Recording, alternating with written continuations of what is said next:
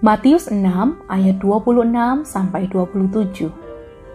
Pandanglah burung-burung di langit yang tidak menabur dan tidak menuai dan tidak mengumpulkan bekal dalam lumbung, namun diberi makan oleh Bapamu yang di sorga.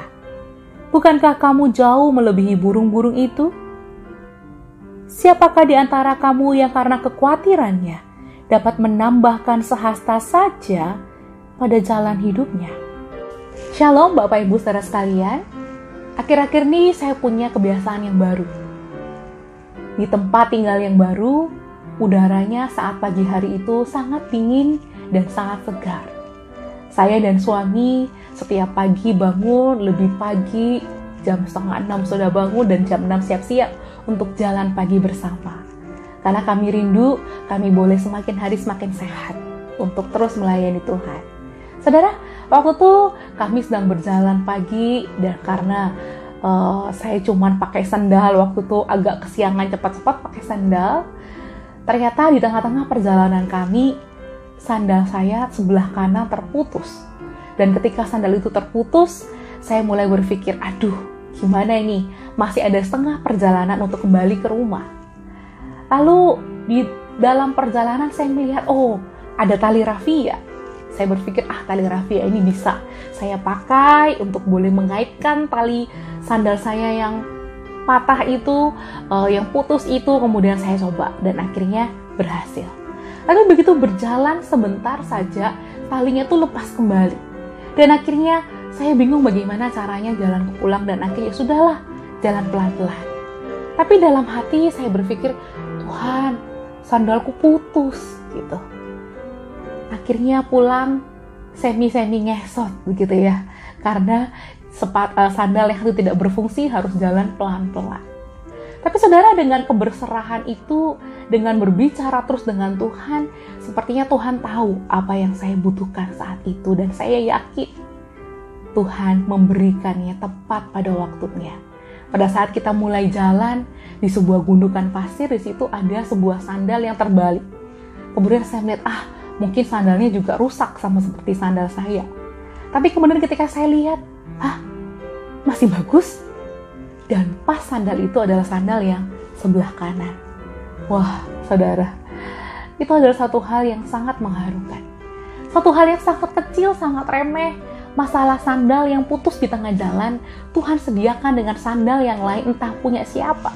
Tapi saya yakin itu cuma tinggal satu pak satu biji saudara. Tentu mungkin tidak ada yang punya dia sengaja buang di situ.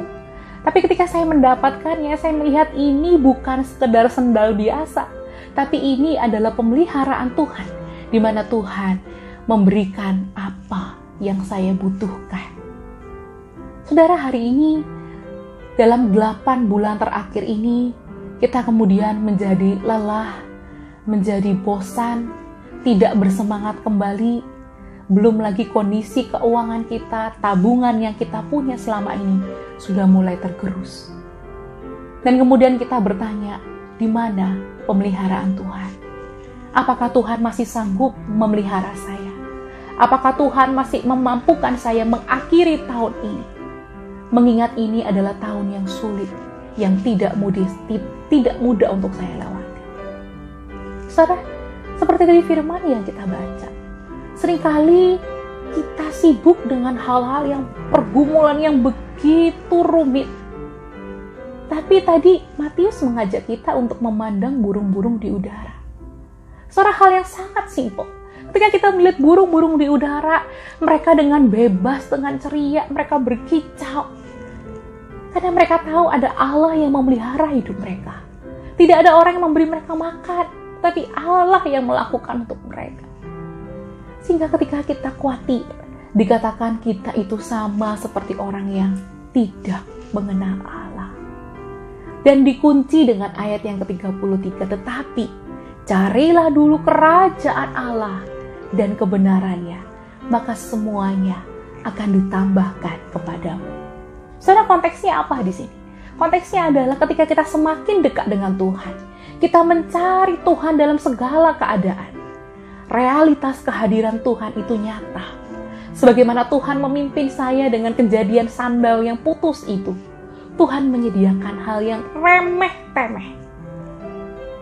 Apalagi dia dapat menyediakan segala sesuatu yang kita perlukan. Satu kuncinya, carilah dulu kerajaan Allah dan kebenarannya. Pertanyaannya, sudahkah kita hari ini? Semakin kita bergumul, semakin kita mengalami kesulitan, semakin kerohanian kita kering, di saat itu juga kita memutuskan, saya mau cari Tuhan, saya mau kembali kepada Tuhan, saya mau belajar kebenaran Tuhan, supaya saya benar-benar menyadari Allah itu hadir dalam hidup saya, dan Allah sanggup memelihara saya.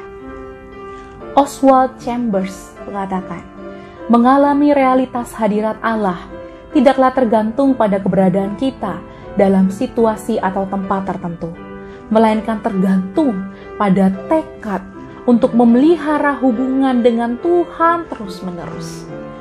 Karena ketika kita bertekad untuk memelihara hubungan dengan Tuhan terus-menerus, di situlah kita terus merasakan hadirat Allah ada.